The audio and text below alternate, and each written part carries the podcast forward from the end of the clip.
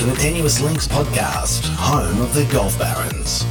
Offering bloviated opinions on all things golf, discussing the game's biggest problems and some solutions to them as loosely as possible. Come add some swagger to your swing.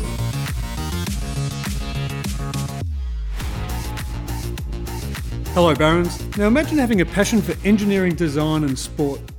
Being able to combine these every day in your working life, and in doing so, rubbing shoulders with the heroes past, present, uh, and emerging. And this is the life our next guest lives. And out of jealousy and pure spite, I'll bring this podcast to a close. Thanks for jo- um, just because that's my only joke, Tomo. So it gives me great pleasure to welcome two Golf Barons. In fact, back to Golf Barons, mm-hmm. Senior Director of Product Creation.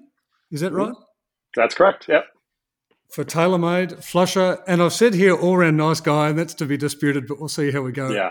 Mr. Mr. Tomo Bystedt, welcome back. Tomo, how are you going? Great, doing fantastic. Uh, good to be back on again. I don't know if I'm the first repeat guest, but if I am, that'd be great. Um, but definitely I'll tell you that you are. again. Okay.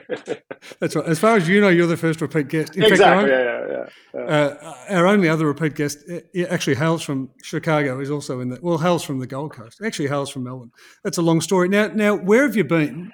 And do you know where you are now? Because I know we've caught you at the end of a busy work trip. So thanks for your time. But yeah. where where are you, and where were you, and where so, were you before that? This um, is not New York City. It looks a bit like it in the background. I'm in uh, I'm in Carlsbad, California, um, in my office um, here in what we call the vault at TaylorMade. So, have you got a big door? The, uh, my office door is normal, but then the door outside of my office door is fairly chunky. Yes. okay, um. Yeah, uh, but we uh, we uh, this is where designers and our product creation team sort of do our magic and uh, come up with cool stuff. And yeah, this is my office. You see a couple things I have in my office in the background: coffee machine, Formula One helmet, some club heads. Standard. Standard stuff. Yeah. Um, and, and you also asked me, yeah, where have I been? So um, yeah.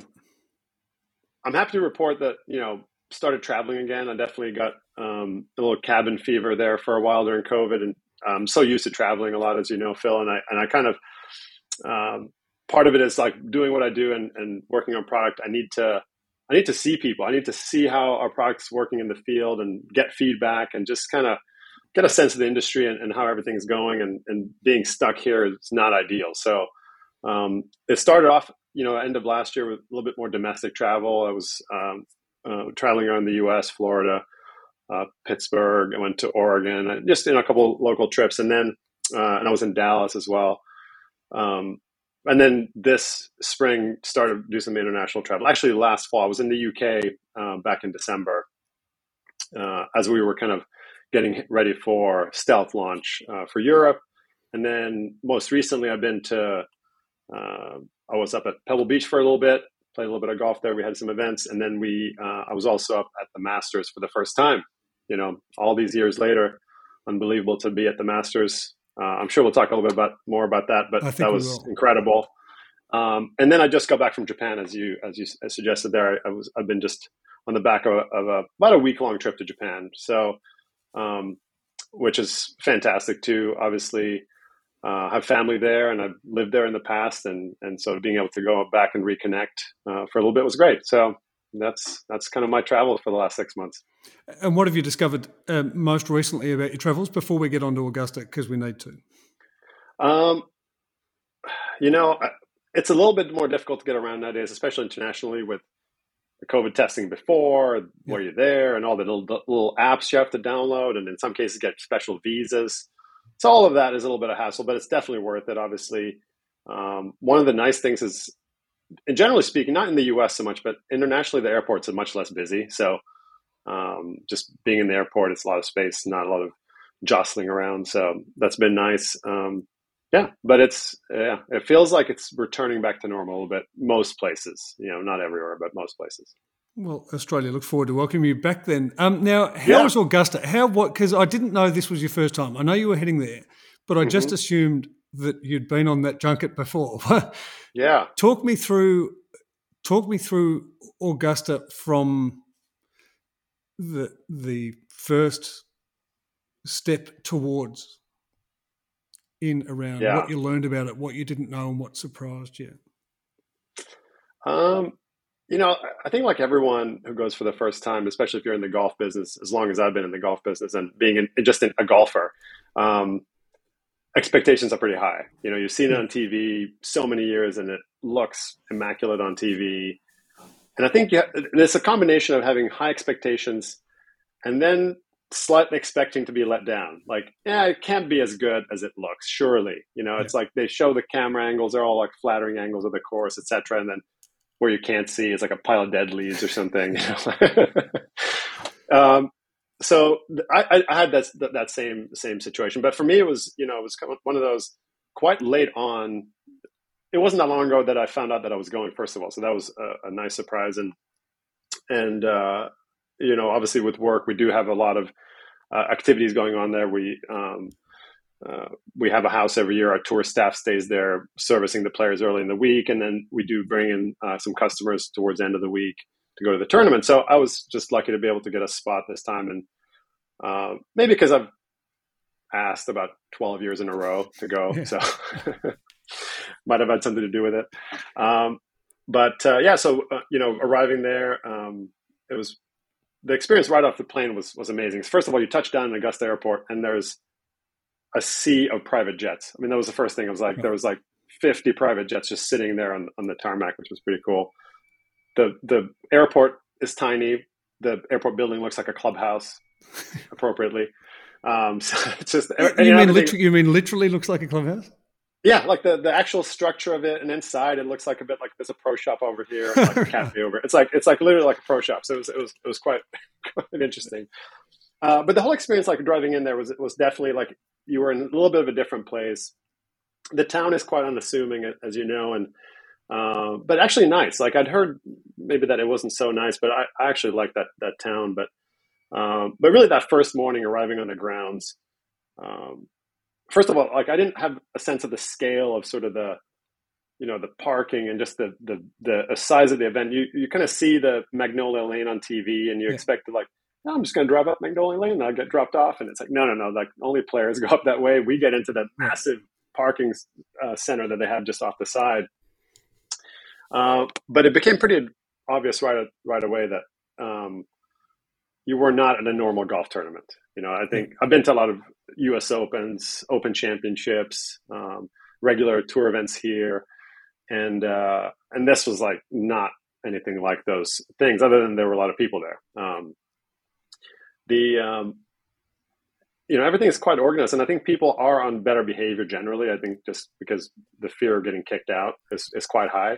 Yeah. Um, and it was definitely a sense of familiar familiarity as soon as you walk in you're like oh i know that hole and i know yes. but then it, it, also looks different you know it's like that strange thing of well I expected that to look like this or whatever and, and just the space is so much more open than i thought it was going to be just walking through that kind of first little shoot through the trees and you kind of emerge at the scoreboard and sort of that beginning of the first fairway and uh, that part is very kind of different like I, I didn't realize how the holes were interconnected necessarily. I've seen all the holes individually, but um, but I think the first thing that struck me, and I think it strikes everyone that walks in there, is uh, first of all how incredibly busy the the merchandise store is. There's a 200 yard long line just to get in there, and then when you get in there, it's like the mother of all super spreader events. I mean, you're next to a yeah. bunch of people with no masks, and it was like pretty claustrophobic, but they have incredible product there, so you have to go in there, you have to do it. Um, but then as you walk onto the golf course, it's just as good as you have ever thought it was going to be. The grass is immaculate everywhere.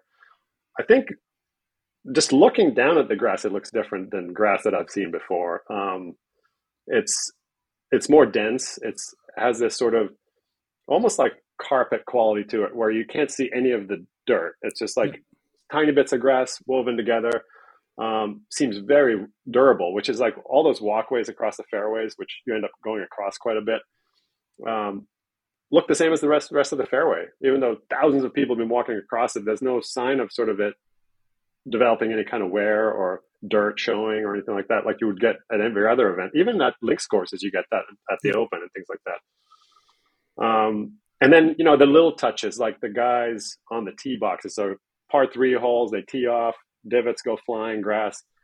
I mean, there's guys meticulously replacing divots. There's guys with like the vacuum cleaner picking up all the little bits of dust, so that the next group comes up, it's like a pristine tee box again with no leaves or any kind of of that so during during the tournament. Happening. So so yes. so while they're playing, the vacuum cleaner guys are there. Yeah, oh, and girls. Sorry, vacuum yeah. cleaner people. Yeah. Uh huh. Yeah, and they're picking up all little bits of things. And actually, I saw on on the we were on the 12th hole for a little bit uh, on on the Saturday, and we saw people. You know, when when a decent sized divot came up, there was a guy who was like giving a divot to somebody sitting behind there. you want to take it home? It's a little souvenir from Augusta. Wow. They, they, probably asked for it, but but it was yeah. quite. It was, I thought it was quite fun. They've been asking like, for it every year for twelve years, Tom. Yeah, exactly. And then I was kind of slightly upset I didn't bring a Ziploc bag because I thought oh, that would have been a cool souvenir you know, Tiger's divot on 12 in a Ziploc bag in my house. Uh, I'm not sure I would have kept it, but I probably would like somehow frozen it or something. I don't know, but that would have been cool. Or, or sown it into your front lawn and then found any good patch. And two years later, if a new nice yeah. patch emerges, yeah, no, that was Tiger's divot. Yeah, exactly. I mean, it had died long ago, but it doesn't matter. It's oh, you go, but yeah. It, that's Tiger's divot right there. Yeah. So it was, it was, it was fantastic. And I think the other thing too, which was great, um, that I hadn't really like I hadn't researched it too much before going is sort of the, like how to spectate, like where to go, uh, what you see, and everything like that. But I I was really impressed with a how orderly everything was, despite there being a lot of people there, and then the whole chair system where you kind of you know you get a master's chair and you put it down somewhere at the beginning of the day and you can just leave it there and then come back to it later on and just sit you know so you can get a good spot. And no one will sit in your chair or take your chair away or move it or anything like that. It'll just stay there untouched got to put your little name in the back of the chair or whatever. But um, I thought that was fantastic. You know, it's just you can go put your chair on 12T and then you go and watch some other golf somewhere else. And then you come back a couple hours later, your chair is still there, you know, right next to the tee box and you get a good view and you don't have to jostle for position or be like seven rows back. So, do they um, have a Le Mans start then at the start of the day where everyone lines up with their chairs? There's a little bit of that. 12T? You, but you're not allowed to run at so you so all these power fast. walkers. Yes, yes, but it's honestly it's not like you'd think it'd be like like just a, a stampede at the beginning. Yeah, but you can get good spots even if you show up you know half an hour later or whatever. It's like it's not like you're going to be there at eight oh one or whatever when the gates open. Um, and also like one like what I did, for example, I didn't really plan ahead, so I wasn't sure that I, I, I, didn't do that. First of all, I didn't I didn't go there at the beginning and like run to the 12th tee or yeah. walk quickly to the 12th tee. I actually bought a chair at, at like noon, and then I just waited for some of the people that had chairs there earlier to leave and take their chairs with them, and then I swooped in and I put my chair in where they opened up a spot. You know, the chair swoop. Yeah, and it was it's super easy and not like yeah again if, if you just pay attention a little bit it, again you can get a great seat and so we had um, Saturday we had front row seats essentially at 11th green, 12th tee, and you kind of see them teeing off on 13, which was yeah really special. And what hole, having played it, forgetting the whole course, what hole would you say if you were allowed? You weren't allowed to play all of Augusta, but you could play one hole. What hole would you mm-hmm. choose? I would definitely play 13. Um, I would probably play it horribly because I can't draw the ball anymore. But it would be really, it'd be really fun to try. It would be really fun to try. Um, that hole looks so fun and, and, you know, tough but not impossible to play. So, yeah, I would love to play 13. So, for you attempting to draw it on 13, would you look Scheffler esque? Can I ask that question? Is, is that your um, draw? Yeah, a little bit. A little bit. I would. I would look a little out of control in the follow through for sure because I'd be trying to turn it over with a three wood or something, um, or maybe a driver. I don't know. I'm not sure because I, you know, obviously I don't hit as far as those guys, so I probably need a driver to, just to get to the corners. I might try to hit a draw with a driver, uh, you know, which would be quite hilarious, and then uh, hopefully get into a playable spot where I could hit something at the green. That would be that would be that would be the goal. But of all of them, but all of them, thirteen of all the holes, thirteen is the one where you're like, I'd like to have a crack at that. Is it? Yeah. Is it because it's completely unique to anything else that you've played? I think so. I think it's just a very unique hole, and I think it it it's the one, at least for me, when I think back on having watched the Masters since I think since Sandy Lyle won, um, I've watched every single one, and so that's the one that just it just pops into my mind. If I think Masters, I think of all the drama that's happened in that hole and the different shots that people hit off the tee and those second shots going in and people going in the water and all that. Um, so that would be the one. And obviously, twelve is cool, but I would, and I would have picked twelve, except I only really get to hit one shot. Yes, so. that's right. You're going to hold it. yeah. so it's only one one full swing, uh, hopefully, on that one. So uh, but that one, you know, I actually watching people play that hole was fascinating. I, you know, in, in person and, and, watching the different shots, the trajectories. You don't really get a sense of that on TV of sort of how high people bring it in versus lower, um, and how kind of intimidating that right side of the green is. Because I always felt watching on TV, it's like, why can't they just go for the pin? What's the big deal? This whole it's 150 yards, 160 yeah. yards, but it's it's it's quite it's quite scary looking hole from the from where you stand behind the tee. So it was cool to watch them and just you know how hard it is because people weren't hitting it close. I mean, at least when I was watching, people were hitting it long left, and some people like almost on the bridge on the left, and then you know a couple in the water. It was pretty. Uh, it was pretty dramatic. So when you've watched the the thirty for thirty with Shark, yeah, do you now understand a little bit more of his? Have you seen that? Sorry, is the first. I haven't seen it. No. Oh, you haven't seen it yet. Oh, well, when you watch it, you'll understand his meltdown on twelve. You'll be able to start to say, yeah, no, I, I can actually see how that happened because it's interesting for a mm-hmm. 150 yard hole yeah. with the distance control these guys have. Kipper speaks about and thought it was his secret, as we spoke about in our Masters Rap podcast, that he yeah that this the secret of the wins that he was told by Stevie Williams, um, mm-hmm. the secret of the wins on twelve, whereby it swoops up eleven but also back down thirteen, yeah. and, it, and it pulls, and so you actually just never know where the wind's going, and you have to look yeah. in fifteen different directions to try and then uh, have a guess. Mm-hmm. Um, to understand why 12 is so difficult because given their distance control, I mean, you could give them a 150 yard shot and they're yeah. going to be plus or minus. I mean, you've spent time with them. What are the, out of 10 shots, they're plus or minus how many yards? Three, probably. three. Yeah. Three. Yet, yet all of a sudden, four yards, yeah. yeah. yet all of a sudden, they're hitting roping hook, 30 yard left yes. hooks, 20 yard exactly, block yeah. cuts. Exactly. It, it, just makes them hit shots that they're not there. Um, are you heading to the Open? Uh, probably not. Okay. You're back on. We can continue this podcast. Um, because I was about to get very upset. Now, I am not, I'm not sure. I, I, don't think so. And I think part of it is um, more strangely like, and you know, kind of the cadence of the golf industry and product launch. It's like there's really no downtime nowadays. It used to be yeah. sort of like, oh, it gets busy at the end of the year and the beginning of the year, and then you've got this like little bit of breathing space. But now it's there's so many things going on with with just our business and things like that. And unless I have a really good business reason to go to the Open, as much as I'd love to go to St Andrews again, um, probably not going to happen. Plus, I um, at some point need to take some vacation too, so that's probably going to be around that time. Yeah, the Open seems like a reasonable vacation. Yeah, exactly. But but maybe we all view things a little bit differently depending on where, how close we are to it. Now now a little bit yeah. of history. Mm-hmm. Uh, now I want to take you back to a, a, day that you've described as one of the greatest days of your life. Mm-hmm. Um, and it was playing the St Andrews Beach Golf Course in Melbourne, designed by Tom Doak. yeah. Um, yep.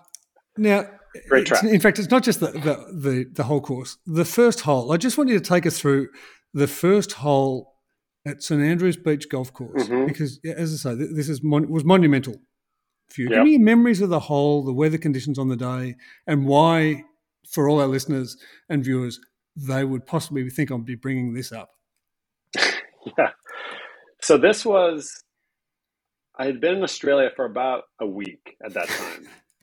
Correct. Uh, I just arrived and um, just started my job at TaylorMade Australia, and and I and I think the main purpose of this whole me playing there at all was it was like a welcome to Australia, Tomo. Thank you for being here, blah blah blah. And then basically the whole the whole company showed up, which was cool. So we had a little company outing. Um, I didn't know what to expect. I heard that it was kind of the course was kind of new and uh, and and nice. And Tom Doak, I think even back then already had a bit of a good reputation, but it was quite one of his earlier ones. But it was he was like an up and coming architect. So we were so I I was looking forward to it for sure. But it was very cold. Um, I remember wearing um, at least three layers. I think I had this like merino wool Adidas golf like thing on that really made it kind of difficult to move. I remember like on the first tee, and then the, the worst part is like no, none of you have seen me play, so I I was like, I could really just leave a terrible first impression by like topping it off the first tee box, wearing like this massive sweater.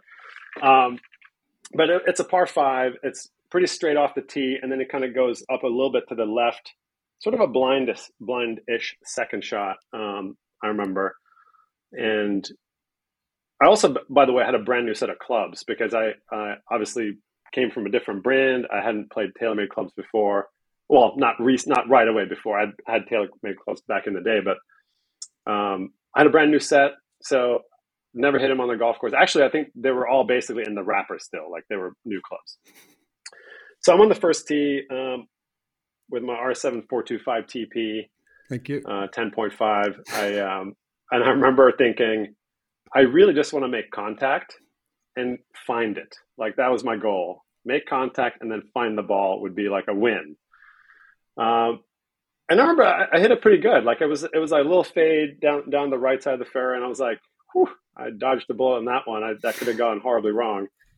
Uh, and I remember I played with you, um, and I can't remember who else we played with, but I definitely played with you, and, and maybe um, I don't know if you remember who we played with. Who, who was the? I think it was th- at least three of us, maybe four. I've tried um, to block the entire hole out of my life, yeah.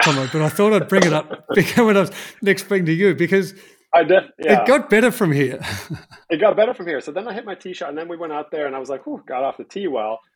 And my second shot, I remember not really knowing the yardage. I, I, I, was trying to find out. There was no like stakes or anything, and, and I yeah. kind of eyeballed. I think I asked you, and you said I think it's like maybe 180 to 190, and it was a little bit uphill. I think the wind was helping though, so I was like, oh, maybe I'll just hit a six iron and see if I can get it, it like it somewhere near iron. the green. And uh, and I hit it, and it kind of went where I was trying to hit it, and it was a good, good, good hit. And uh, I was like, okay, well, hopefully it's like near the green ish. Um, and then we woke up, and it's like six feet from the hole. That's right. Um, and and then I made the putt, and I made and it was in a par five, so I made an eagle on the first hole that I ever played in Australia. So that was kind of a cool, kind of, a cool start. I um, that would definitely give me a little bit of a spring in my step for the rest of that round.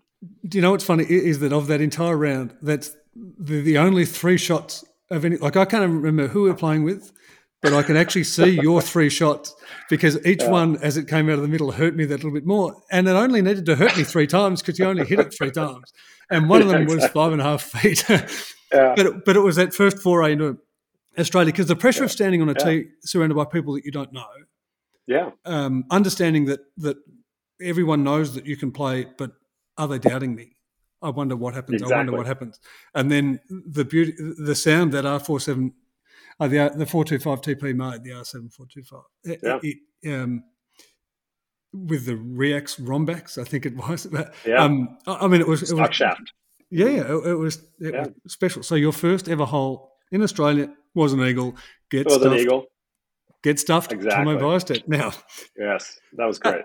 A, a little bit of design, and enough about talking about you. Um, in fact, no, the whole thing is about you. So, design 101, a little bit of, of the design process. So, so looking back, one of the things that that's I've been learning a lot more about over the last six months and twelve months, mm-hmm. particularly, is about the craftsmanship of where golf was, and, and, through a gentleman by the name of Ross Baker, who hand makes his own long nose putters and mashies and things, um, mm-hmm. as they did back in the day. Yeah. Um, are engineers today in any way different to the craftsmen back then, or are they just craftsmen with better technology? Yeah, I think one of the biggest differences I think now versus then, and, and I, I, I, have a little bit of a unique perspective on it too because I worked with a um, a gentleman called uh, Clay Long, which you may do. I don't know if you know Clay Long, but Clay Long, um, he worked here at TaylorMade for a little bit. He um, extremely skilled craftsman in golf has been in the industry for I think 50 years plus. Um, he built a lot of Jack's clubs back in in the MacGregor days, but uh, you know he was one of the I think the one of the last people in the industry who did everything. Like he he was a shaper. He he did all the stuff by hand. Uh, he does his own CAD, CNC, grinding wedges, build. You know, sh- like he does everything from A to Z. Which I think the difference now is that it's more compartmentalized in the industry. Like you you um, you get people who are experts in a certain field, and, and part of that uh, Phil, is because the technology is so much more complex now than it was. Back in the day, it was more of a shaping exercise. Yes. Like yeah. the stuff that they did back even 30, 40 years ago, one guy here could do it. You could, you know, the, none of that stuff was sort of out of the realms of somebody who was good at good with their hands and had yeah. good eyes and had good golf sensibilities.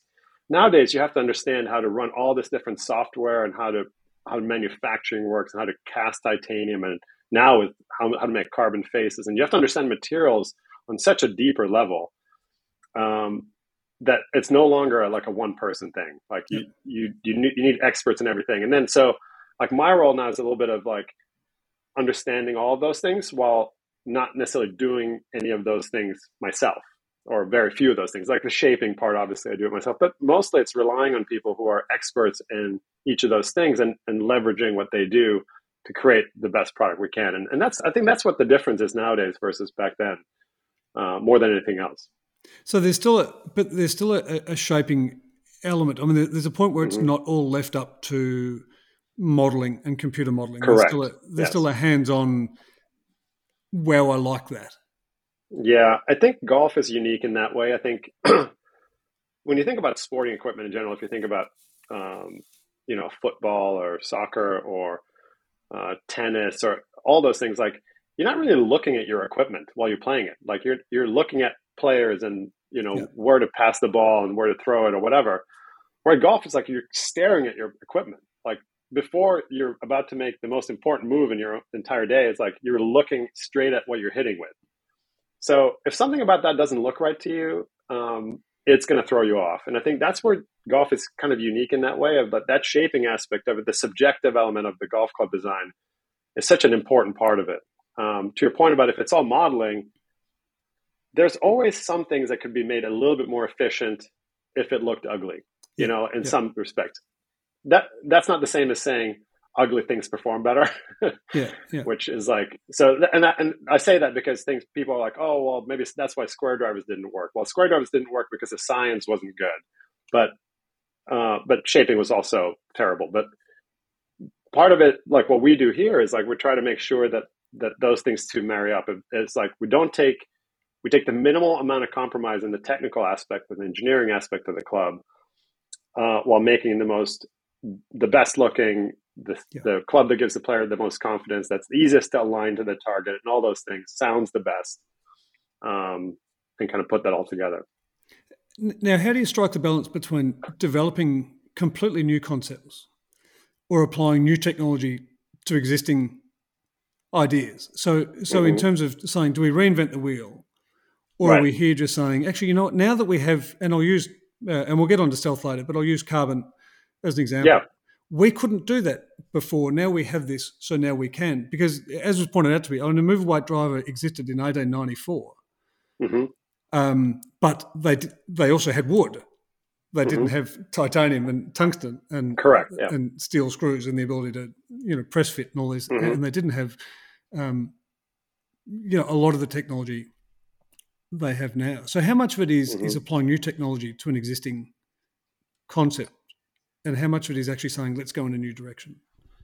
I think it's it, it comes down to understanding where you are on the technology s curve right? So have you heard of the s curve where it's i'm about you to. know you have a new technology? Yeah. Uh, whenever there's a new technology of anything there is a kind of a, an early phase where the technology is kind of just becoming uh, viable right? So it's trying like electric cars like there was a there was many years between the 1980s and really 2012 when Tesla Model S came out, where not much happened and there was like a little improvement. It became slightly more viable during that time, but it was by no means mainstream. And that was on the sort of the early part of the S curve that was slightly moving up, but not very quickly. And then when the technology became more mature, battery technology and so forth, then you get on the steeper part where now each iteration becomes significantly more more um, efficient or better performing than the previous version and that's a steep part of the S curve. And then eventually you get to a, a plateauing period again, where the S, uh, when you sort of you've extracted the maximum out of that technology, whatever lithium ion battery in the car example, just to keep using that example, you can only make that chemistry so good, yep. and get before you have to move on some other type of fuel technology to make the battery smaller and more uh, energy dense, right? So I think the same thing happens with golf equipment. So wood had a long reign, but during the wood era, there wasn't a lot of technology that went into it. It was more like just making it slightly different shapes. And I think really when metal was started, that's when really technology came into the game of understanding MOI, COR, um, all those things, and being able to predict durability and sound and all those things. That, that that's when technology really came into the game. And so, um, with golf, you have to understand again where are you, and that's kind of the, what we did when we when we looked at things like the the steel uh, metal wood to the titanium one. Like steel, when we got to the early '90s, was like uh, steel is so dense that you can't really can't do much more with it than this. So we moved to Ti, and then Ti was on that same curve where the first five or six years of Ti metal woods, they weren't really that much better than steel between sort of 95 or not, actually 91 was really when Ti started to sort of the late 90s. Um, but then once you got into the 2000s, titanium just kind of skyrocketed, right? Like everyone was doing Ti. Clubs were getting really a lot better every year because we were on that steep part of the curve. And then these last three or four years, it's definitely started to plateau where you know, we are hitting limits of what the material could do. We couldn't go any bigger, obviously, with the rules. And so, and that's when you have to recognize where you are in that curve before you jump to a new curve, right? And that's kind of, I think, when you said, "Hey, do we want to reinvent or refine?" It's like that's. I think that cut, the cutoff point is when you realize when when you're on that part, which part of the curve you're on. Essentially, is, is kind of the your tipping point. and in order to do to transition effectively, you have to start that new one a little bit earlier. So that yeah, you, yeah, you, know when yeah. you jump onto this new curve, you're not in this like long flat period for five years where it's still not very good. So that's why for us with the carbon, obviously, and we're going to get to stealth, but you know we've had that for a while. Like we've been working on it. We launched that driver in Japan back in 2013, and so we've been working on it kind of in the background to avoid having kind of a long bottom of the S curve situation. Yeah. So, how do, when we talk about, and there's a, a big push, um, and people don't always declare their self interest, but about either rollback or bifurcation. Um, mm-hmm. The USGA have discussed limitations on length, um, or as people would say, length. Um, there, has been some discussion around, you know, is it about COR rollback, size rollback, or otherwise? Yep. How does that impact? How does bringing in rules and regulations impact on this whole concept of the S curve? So as we're hitting the peak of development mm-hmm. with titanium, yeah. Because at 460 cc's and with, mm-hmm. with the CT as it's required and with COR as yep. it's required, we've hit the peak. And then all of a sudden the brakes are put on. Yep. Does that force a change in the S or promote thinking to start the next curve, you know, in that sort of chaos model, yeah. the, the, next curve? Where, where, where does that it's a really bad question. Where does it sit or hit from an engineering point of view when the rules are changed? Yeah, yeah. It, so that's a i mean it's a pretty complicated question obviously um, and so let me try to like frame it the way that i i interpret it and in a way that i, I think i can explain my position on it i think in general rules um, can foster innovation. I think if there were no rules i don't think we would have ended up with the face that we have for example because people could have just gone hey we're going to go really big. We're going to make these bigger faces and we're going to do all this crazy stuff.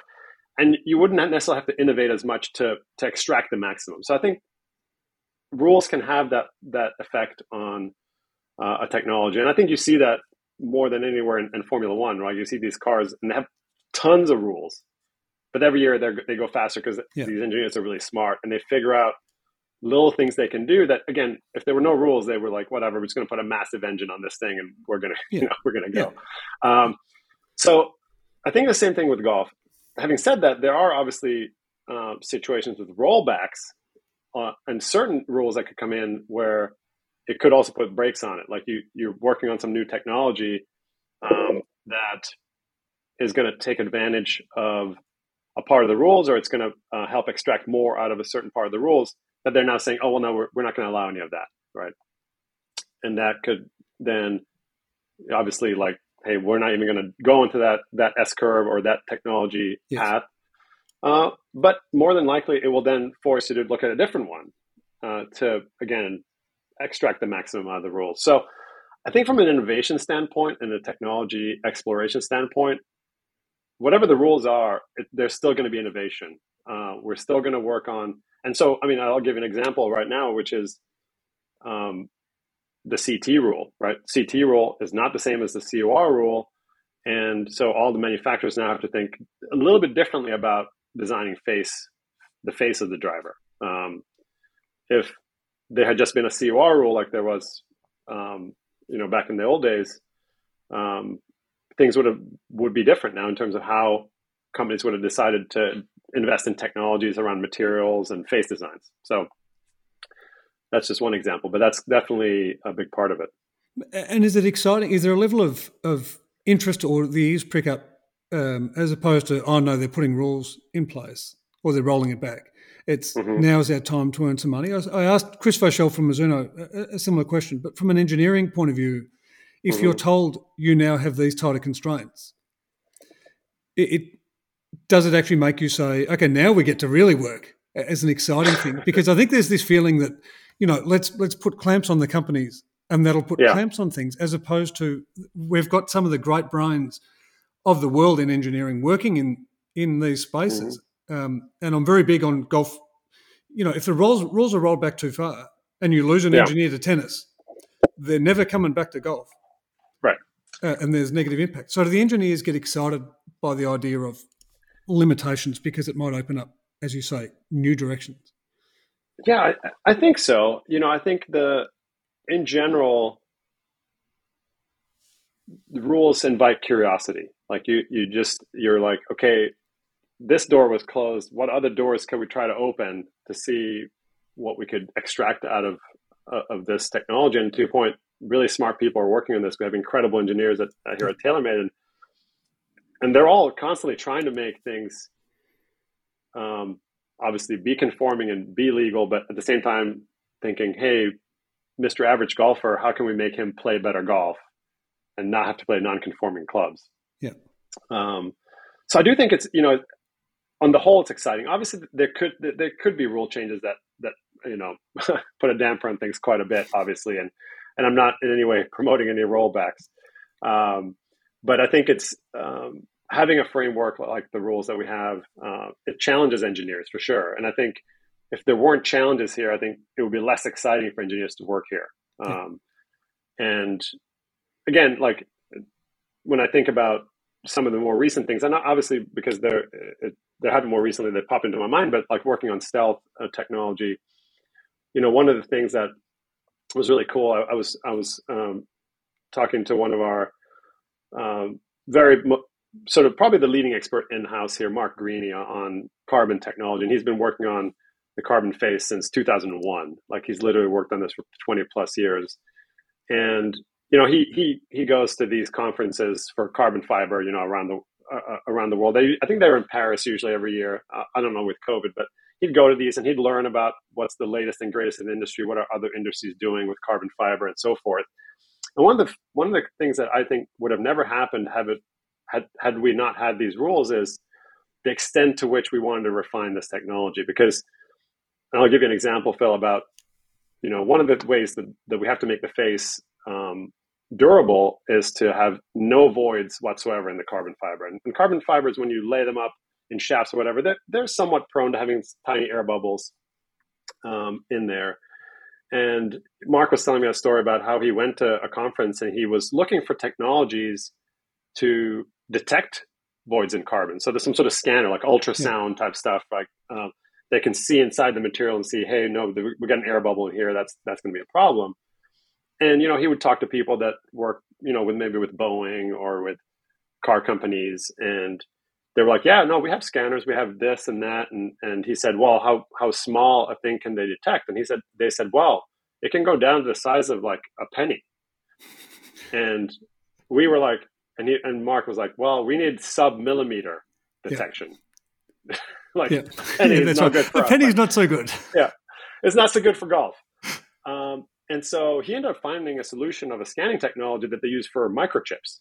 Um, Intel and these guys use it to scan microchips for for defects. And so that's what we use on the stealth phases instead of the stuff that Boeing or Formula One teams would use to scan, you know, much bigger carbon yes. fiber pieces because of scale. Um, because of scale, and that's and that's the crazy part about you know. And I try to explain stealth technology to people. It's like yeah, it's carbon fiber, but it's not like anybody else uses carbon fiber. This is not like cut and paste from Formula One suspension system or um, a wing element from a Airbus or a Boeing 787. This is a, an entirely new thing.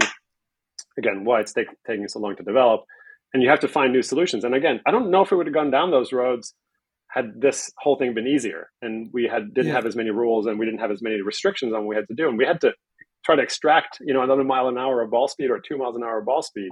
And these are the lengths that we go to to do that. So it's pretty um, cool. It's fun to work on, to be honest. Yeah. So I think sticking um, to stealth, the, the I've got a couple of questions. One, one about sort of is the design story and the backstory, and I think you've covered a lot of that. Is that here was an idea that that someone yeah. just grabbed and said, "No, no, this is going to this is going to work. Just give me twenty years, um, but it's going to work. Have faith." Yes. But but one of them is the importance of Japan, and you mentioned the fact that you released this driver in, in 2013, mm-hmm. and the importance of Japan historically as almost a test market because it, it everything was so technical. And we think about from a TaylorMade point of view, XR05 CTI. Yep.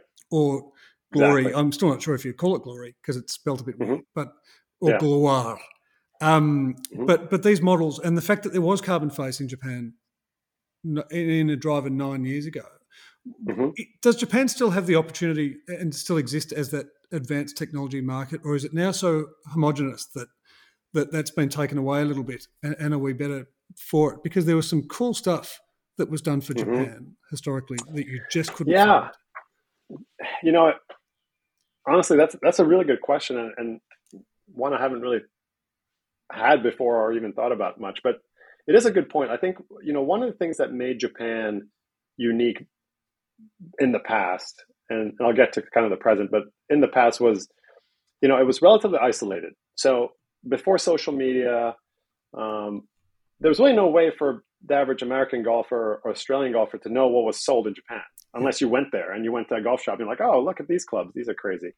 Um, so part of it was you could launch stuff there that was different from what you had in other places as a little bit of a test. And you mentioned a couple of clubs that, that were unique that we did, again, as a bit of a test.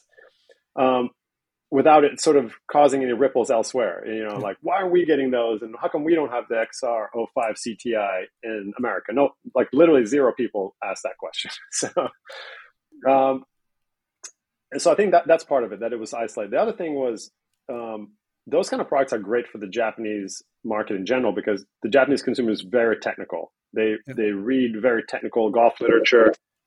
Um, they, um, they they're almost obsessive about learning about their equipment understanding all the little specs.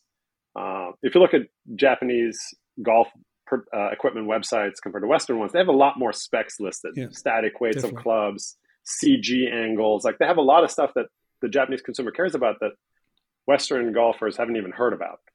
So it it, it, all, it also catered really well for that audience. So that those two things together was like made it a perfect kind of test bed. And the, I would say the third thing was in general, Japanese golfers, and of course I'm generalizing here, but they have slower swing speed than Americans or Western uh, golfers. They're just small in stature. They don't. They're not as strong. So you could test things there that maybe were borderline in durability. Okay. You know, and things like the carbon crown on the uh, XR5 CTI. I'm not sure if we would have been super confident in launching that in the U.S. Now, I wasn't working here at the time, so I can't say whether or not it was. Maybe it was bulletproof. Well, I never I'm not sure. Yeah, but you know, like if you're going to put something out there that that is really cutting edge, um, that's a good place to put it out there because it, it's sort of you can test it out and then see how it performs. And, and, if you have a bit of an issue or it doesn't perform as well as you thought, it's not a big miss for the company. We can like, okay, well, let's not do that again. So this the the the that club that we launched, the XR05, that one didn't really have a successor. We didn't launch another carbon crown driver until yeah. the M1. So we were like, well, the, the benefit was pretty minimal back then, and the way that we were able to make the carbon crowns and additional cost, et cetera. So we didn't end up doing that. But um, and then fast forward to, to Glory 2013, again, very bold concept. It was a little different from Stealth in the sense that we were trying to make a very forgiving driver with a huge face, and we th- thought, hey, if we use carbon for this, we can obviously save a lot of weight and we can yeah. uh, make a big face. So a little different idea, but but basically, again, proving out the technology not only from a consumer acceptance and consumer performance standpoint, but also from a manufacturing. Like, how do we mass produce something like this, and is it even possible? So, um, and but I think nowadays, um, when you think about how much more global everything is, yeah. it's a little more difficult to do that. Like, if you launch something in Japan now, everyone will know about it like the next day. so, um, yeah. so it's a little bit harder to fly under the radar. Like, we deliberately some of those projects we didn't really market a whole bunch because we we kind of wanted to keep that so, somewhat quiet a little bit. And uh and even like you and you remember i'm sure back in your TaylorMade days like we had all those iron sets as well that we did in japan. Really cool forged cavity backs. Again yeah. cool limited run. Price point would have been too high for western market. It would have confused the lineup i think where we were trying to be a little more streamlined. But in japan those things really resonated with people. Uh, but if you look on our Japan website now, it's pretty much the same exact product as you get in other countries, except for the uh, Glory line, like you mentioned. So, um, catering to again a little di- different demographic than we have in other countries. But yeah, it's I, I, do think it's that has gone away a little bit because of that reason. So, is there anywhere left um, that you can hide? I mean, like, is it taken away a, really important development step? Um, losing that that market, or you just you just find another way? Sorry, I don't want to get bogged down on this, or do you just find another yeah. way of of getting a job done, which is. I think honestly, we we have we have such a more sophisticated testing method now that we don't really need to do that anymore. Okay. I think that's the biggest takeaway for me is that we uh, the way that we are able to simulate. I mean, obviously, all the simulation software and stuff like that, and, and just the methodology of how to predict performance virtually is at a totally different level now than it was even five, ten years ago. Yeah. Okay. Um, so that's a big part of it. And and um, but even with like player, human player testing, so we we test. Um, I would say almost every single day uh, we have player tests for different products, and we have, you know, we tested with different kinds of players. We don't always test with good players. We test with slower swing speed players and things like that too, to get the feedback that we would otherwise get from the Japanese consumer. And how do I get my name on that list? Um, just uh, the my number there in the bottom. just ring someone who knows there's someone. A, there's a couple of NDAs you have to, and you have to be available pretty much every day on a weekday to hit balls.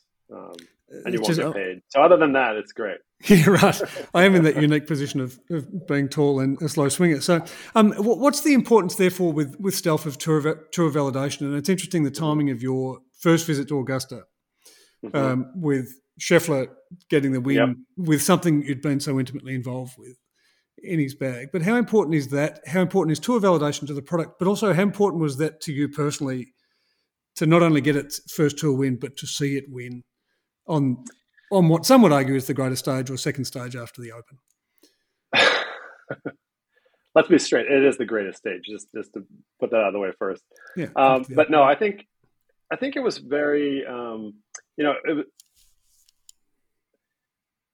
I would say like the the whole thing with stealth here and within the walls of TaylorMade, um, I think the the sense was that this was the biggest group effort project that we had ever done. Like this was because there were people that had worked on this that are no longer here. That we started this 20 years ago, and the amount of people in our R&D that have been involved with this over the years is a huge number of people. So there was definitely like a massive collective feeling of like we're in this together, and this is kind of the result of a lot of hard work. Uh, and then, so for me personally, I, I, I felt responsible a little bit like, hey, like I really hope we get wins, and I hope yes. tour players adopt this product um, because I think of myself as like, you know, I'm running in a relay, I'm, and I'm kind of one of the last guys to get the baton, and I'm, I'm kind of running one of the last legs uh, of that that race. But so many people have got it to this point. And yeah. uh, so, yeah, it's hard to describe honestly. Like when I when we, I think that the Masters for me had two sort of big highlights. One was seeing Tiger tee it up and seeing him at, at Augusta was always a dream of mine, regardless of sort of what he finished or how he played or whatever. But just to see him out there and, and hitting the ball actually really well um, was was so was so cool. And and clearly that's what the, all the Augusta patrons are feeling like as well, because the the crowds were like ten times bigger around Tiger, whatever group he was in, versus really yeah. anyone else's yeah. group. So clearly, that's kind of where everybody felt. But also with with Scheffler and you know with Scheffler too. Like I've never worked with Scheffler. I I, I don't know. I don't think I've ever even met him in person. um, and I obviously saw him at Augusta. But um, but for him to come onto our team, and he's been you know working with our team for a while. Like he's played our clubs, he's played the TW irons for a while. He's played our, our driver in the past. He's played SIM. He's played uh, fairway woods and things like that. And he's been in, out, in and out of them since he was a non-contract guy. But you know, he obviously wanted to join our team, and he's seen, um, you know, the the level of performance that he's seeing from from other guys that came over from that kind of that no contract zone. Yep. Um, like Tommy Fleetwood, for example, who's really gotten a lot of support from our guys and really has been able to kind of really diagnose this game and get to the next level um, by having our team. So getting him on board and then seeing him at the Masters play so well, uh, I mean, it was it was hard to describe. Phil, it was so cool. Um, I didn't watch the final round in person. I watched on TV, um, but it was it was still goosebumps, honestly, yeah. Um, watching that happen. And then, you know, the tour validation piece of stealth was was big, and I and I feel like it had all already happened prior to the Masters. To be honest, I, I felt like the fact that all of our big big players instantly switched to this product, and having worked on them last year, we showed this much earlier, by the way, to our tour players than normally. Normally, we show them in like November yeah. um, what our new driver is, and it's kind of a little bit of a surprise. This year, um, we wanted to be ready, make sure we got hit the season, um, sort of hit the ground running. So we started back in like June last year. I think wow. we already had prototypes um, where you know we, we were able to get in front, so just to kind of warm them up to it and get early feedback and any kind of like last minute tweaks to the product that they needed. But so I knew as soon as like we hit Kapalua with Con playing the driver, and then as we got to the West Coast, um, farmers, etc. Tons of players were winning with it. Swafford won early on in the year, non-contract guys. So we had a lot of just really good successes early on. So I felt like that already kind of validated that this was it was not a gimmick or it wasn't a kind of flash in the pan. So we were excited about that. But then obviously to get a major on the first try yeah. of a brand new technology, I mean, you couldn't write the script any better. Uh, and the fact that Scheffler had been on our team for five weeks, five whole weeks at that yeah. point, um, was kind of a Cinderella story to be true. And what strikes you? Just the last question, particularly on stealth, because I want to get into some name dropping. But yeah. what what what strikes you most about the driver? You know, if, if there was one thing about the stealth driver, particularly because yeah. the fairway was a, a, a cracking, and I want to talk about products under the radar. But but what's one thing that stands out to you with the driver when you first hit it? Uh, most people would say the sound is surprisingly good. I think a lot of people when they hear it's got a carbon face, they feel like it's going to be muted or you know it's going to be like other carbon things that they've hit before, and it's not at all. Uh, it, it's explosive sounding. It has a actually quite a metallic sound to it. Yeah. yeah. Um, in many ways, like kind of signature TaylorMade sound, which I think that's the first thing that certainly a lot of our tour players said when they first hit it because they would. I remember when we had Sergio, for example, hit it first. He saw it he thought like we left a sticker on the face. He was like, "Oh, did you guys leave something on? Like, what is this?" And we were like, "Just hit it."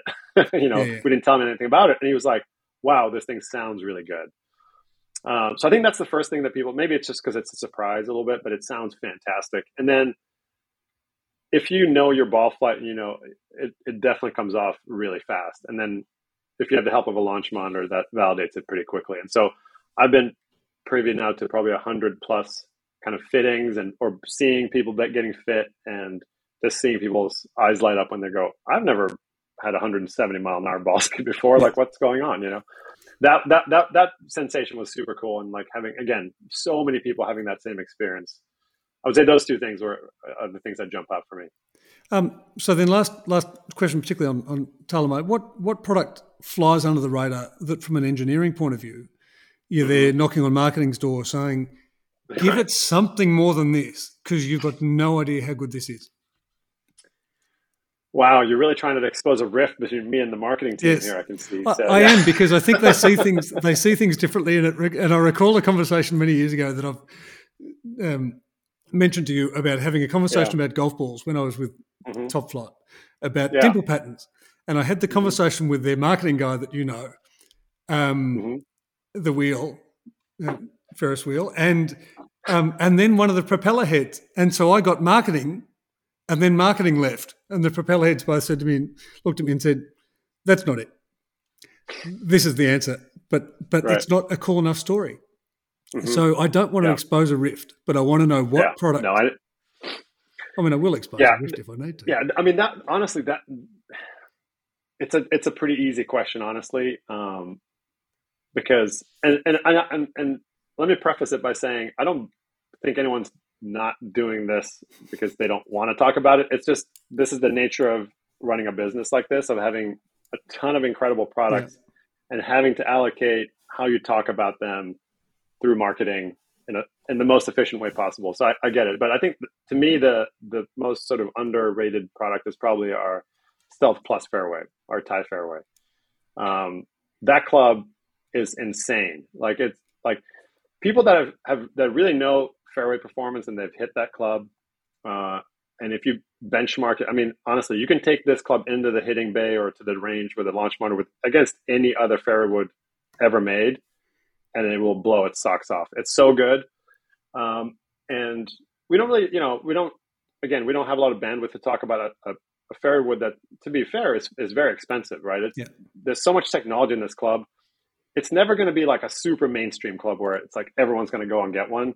Like RocketBallz was a little bit like that, but Rocket Balls was no more expensive than the other fairway woods out there. So it had great performance, and so a lot of people bought it. Yeah. This club is is sort of that RocketBallz moment of it just beats everything hands down. It just happens to be like hundred dollars more expensive um, because of the technology in it. But it's you know it's funny when you go on tour and you look at people's bags. And again, we have, as you know, we have a lot less contracted guys than we used to have back in again when even when you were with TaylorMade. Yeah. And so um, our counts are are reflecting that. But fairway woods are in so many people's bags that are either contracted to other companies or not have no contracts because on tour it's a it's not a, a very well kept secret, but everybody knows our fairwoods are the best. So that's one of those clubs that um, again, if you really care about performance, if you care about distance, launch, trajectory, that club uh, cannot be beat. And, and I think it looks and sounds great on top of that, which is like the subjective things we talked about. But just from a sheer engineering, the how low we can make that CG and how hot the face is as a, as a combination, um, it's, it's unbeatable. Yeah, well, just so you know, I've had people from um, competitors reaffirm that. Mm-hmm. Um, now, onto some name dropping because there's there's there's not a lot to go, but these are the good things. Who's the best ball striker you've worked with? I would say irons, um,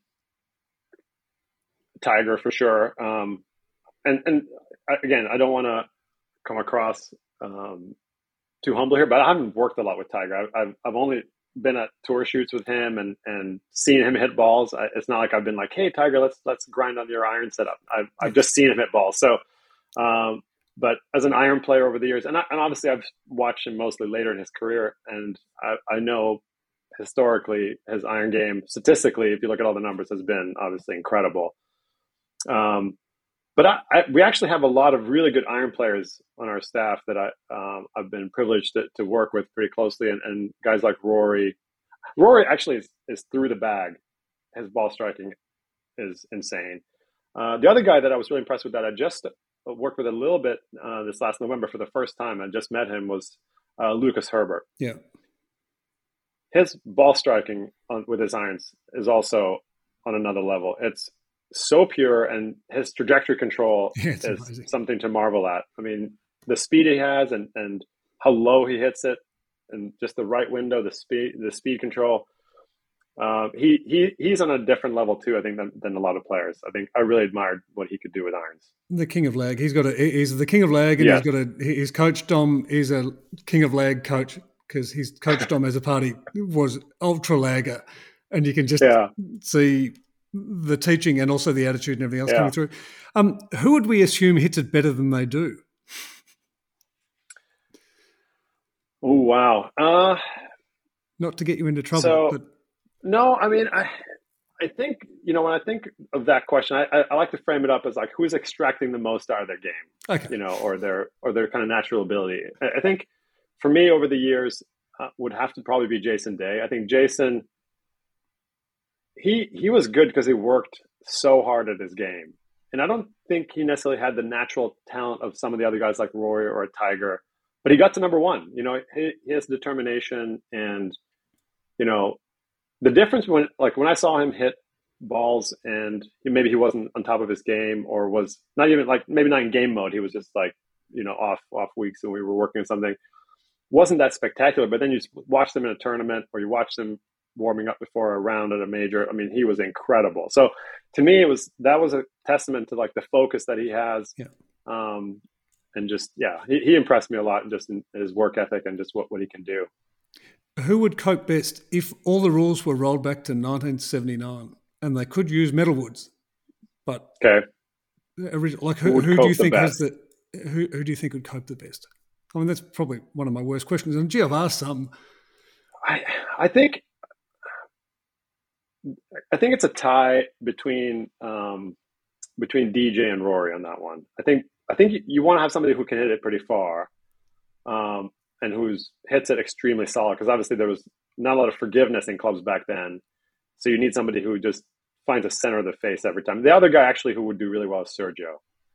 Um, Sergio is a just incredible, incredibly precise ball striker, and uh, I have a I have a separate. We can talk talk about it some other time, maybe over a beer. I have a separate story of, of watching Sergio hit on a high speed camera, and the level of precision. I don't know if you did you see those videos where we did just we had on our website recently where you see those like slow motion shots of the stealth face and the yeah and the and the balls. There's one with Rory. There's a couple of ones. The I was there when Sergio filmed his thing, and he would hit it within like a millimeter time after time, and, and he and he would t- he would say like, "Oh, I think I caught that high in the face." He would go back and look at the footage. It was like half a groove above center face. I mean, it was unreal how wow. good his ball striking was. Like there was nothing uh, that wasn't out of the middle. Because we we basically said, "Hey, we're going to use this. It's going to be very slow motion, twenty thousand frames a second. It's you got to hit the dead center of the face, or or you're going to see you know this yes. whole thing going on." So we're like, "Hey, no problem. Boom, boom, boom. Five, six shots." And uh, again, not to name names, but that wasn't everyone. So that was don't put anyone in it. No, um, exactly. But I've got to make a note anyway. for I've got to make a note for Dav at Hook Media to invest in a camera that can get us twenty thousand frames a second, because I think it'd be hilarious to see how much it does deflect for a twenty marker though. Because you mm-hmm. spoke about glory, I don't want to take you back. You spoke about glory and the reason that the bigger face to make it more forgiving. Mm-hmm. For a twenty yep. marker or a twenty-five marker or even a mm-hmm. ten marker, to mm-hmm. get this understanding of how much deflection is going on yeah. to then overlay exactly what it looks like if you can hit it pure time after time after yeah. time. I, I, think it'd be fascinating. So I'm just going to make a note yep. for Dav to purchase make a 20,000 frames per second camera. By the way, those cameras, it's a phantom camera. You can't buy them, but you can probably rent them. There's national security concerns with having those things because they're used for like missile testing and stuff like that. Dav, you're going to have to get onto ASIO. Yeah. Um, and who do you still? Sorry, last two questions. So, so best non-golf golfer or best mm-hmm. non-golfer golfer, best non-professional golfer that you've ever come across? And if there's not one, just dismiss that. I just wonder whether or not you get all these big wig celebrities coming through and you. That's oh, my yeah. perception of your job, Tomo. Yeah. You just sit on the range and shake hands and kiss babies. Um, you know, to be honest, I don't. I don't work with a lot of those guys, but I have had the the the good fortune of, of a, working with a few. And the one that springs to mind from recent experience was Ken Griffey Jr., who is probably not a household name in Australia. He definitely is a household name here. Um, obviously, um, Hall of Fame baseball player, incredible record um, in, in, baseball, and he's definitely a legend over here. Um, so he he was here for a fitting, and and as luck would have it, three or four other people were not available. So I'm sort of the the D player that they call in. You know, yeah. Um, anyway, so I, I got the good fortune to work with him, and um, and he was a guy who you know I I didn't know how good he was, and and it, he's not like an incredible golfer where he's shooting like mid sixties or anything. He he's around scratch, uh, so very good player. But the level of ball striking that somebody who plays baseball at that level can do is astonishing. You know, you can have all the typical kind of like slight swing flaws that when you transition from one sport to another that you see with like cricketers, for example. Yeah. You're going to have the kind of traditional things that are hard to kind of get out of your golf swing because they're in the other swing, right? Yeah. So he has some of the baseball things like that, hits down on it a little bit, but he plays the um, P7MBs, which obviously are pretty hard to hit. And, and whenever I see somebody who is not a tour player with P7MBs, I'm always automatically skeptical of like, yeah. should you really be playing those? Yeah. Or is, more, is it more of a vanity play? Yes, there you go. He should 100% be playing those. Like, he did not miss the center of the face with a single six iron shot that we hit. And again, why is it surprising that a guy who can hit 100 mile an hour fastball can hit the middle of the face of a muscle back? I guess it shouldn't be surprising, right? so, but that was impressive. I mean, just to see somebody who's not a pro golfer never really miss the middle of the face. Um, that I, I, mean, I only see that on tour. If he practiced yeah. more, I'm sure he could he could play some seriously competitive golf. It, it is incredible. These multi-sport athletes are. Uh, yeah, insane. Incredible. They are insane. That, that's probably the word. Yeah. Um, now I want to finish with uh, uh, this is the key thing. So last year we revealed the Golf Barons Cup, mm-hmm. and the Golf Barons Cup is a new team event for anyone who doesn't know, okay. whereby it's similar to the NFL special teams in the mm-hmm. just as you have a punter and you have a quarterback and you have so people play yeah. positions. No one plays all positions. So in golf, we yep. play all positions. The quarterback has to throw yes. it to himself. Yeah. Right. So this is your team. You have a five-man uh-huh. team. You have a driver mm-hmm. who only drives the ball. Yep. You have an ironer. Mm-hmm. You have a a shorter or a short game player. You have an escaper. Yep. Uh-huh. And then you have a putter. Right. So this is your team, and this is what the, the PGL when it finally gets up this is going to be one of their mm-hmm. team events because they've already contacted me, uh, potentially. I mean, they okay. about wanting to put this into place. Yeah. So I need to know who okay. is going to be your dedicated, and only one person can take each spot. I want to know okay. who your ironer is, who your who your driver is, who your shorter is. I need your escaper, mm-hmm. and I need your putter. Okay, so I'm going to go. I'll go in the order that they sort of pop into my mind.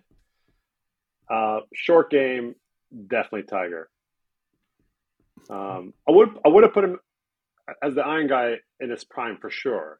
Um, but I'm gonna have to put Collin Morikawa as the iron guy, um, just based on how good he is today. You know, like out there today, Collin cannot be beat with an iron in his hand. He's so incredibly good. Well, they are playing tomorrow this team, so yeah. So that leaves me with a putter, a driver, and an escaper, right? Yes, the escaper. Yes.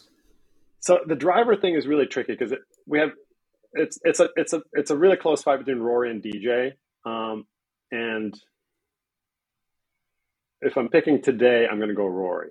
I think Rory is is the best driver of the golf ball um, on the planet today. I think he's just sheer athletic ability, what he can do with it, with the size of that he is and how far he hits it is absurd. So um, I'm loving my team so far. Now I got to find the escaper and the putter. You're going to need some salary cap room. That's what you're going to need. Yeah, and I, you know, I'm gonna I'm gonna go Scheffler for the putter. I mean, he, uh, and you know, I'm going mostly off of his recent wins and how he putted at Augusta, knowing how ridiculously hard those greens are to putt on. Um, Scheffler for putting. So that's my that's my uh, fourth one escaper, we have a I would say a bunch of good guys. The one I, the guy I like who's I think sneaky good at escaping. Um, there's two guys that come to mind, Sergio and Fleetwood, and I might go just to mix it up a bit. I'll go Fleetwood on that one. I think Fleetwood has a great imagination, good hands, and cool under pressure. He'll he'll think his way out of there and, and won't get too flustered. And you've just said that he's always in the crap, so he gets very good at it, which is which is which is fine. And then I will leave you. I want to ask one last question. If yeah. there was one player on tour that TaylorMade does not have, that they mm-hmm. could if they would, or that you could if you would, or if you're right. forgetting TaylorMade, that you would want. Yeah. Um, who don't you have that you'd love? Okay, so I'm gonna I'm gonna discount kind of up and coming guys that you might have not heard of. So current crop of PGA Tour players that we don't have that I would like to have on the team. Um, you know, one guy that I really like um, is Viktor Hovland. I think he great personality, great ball striker, great player. I think he would be an asset to anybody's uh, roster of, of talent. I, I, like him a lot. This will come as no surprise. And he may and he may or may not use one of my the clubs that I worked on right. with our team. So we'll go with the moment. No, that, that, that, that, that, doesn't color this answer whatsoever, but I just think he's a good guy. So. That that name comes up with monotonous regularity, and I think there's there's a lot for any other emerging tour pro or existing tour pro. Yes. Just sit back and watch how he carries himself. Hundred um, percent. And yeah. he's the Arnold Palmer of the, the modern age. He's yeah. the Pod Piper. And I think honestly, when you look at the, the thing that I, you know, I'm personally really proud of the fact that I feel like the people that we have on our roster also represents that. I think everybody that that we get the privilege to work with here at TaylorMade, I'm delighted to work with all of them. I never feel like, oh, I got to put up with this guy's shenanigans. Like, and again, not to go back in the past, but that was not always the case. There was definitely players that was like, this guy's hard work and like overly picky about stuff. These guys are all super nice, super polite. They don't all, all they're not all super chatty or whatever. Um, but yeah, they're all they're all really nice people, so that's great. Okay, we just got to get Rory to stop throwing clubs. And on that note, we're going to bring this Tenuous Links podcast to a close. I want you to thank today's guest, uh, Tomo Bystedt from TaylorMade. Thanks, Tomo, for joining us. Thank you. Thank you for having me, Phil. It's great to catch up with you again, even if it's in this format. Hopefully, see you in person here pretty soon. You're always welcome down here, and you're welcome to bring free stuff. Um, remember, remember, you can subscribe at golfbarons.com for all our show updates, uh, podcast updates, and magazines and everything else. Uh, and on that note, Barons will close the podcast. And remember to add some swagger to your swing.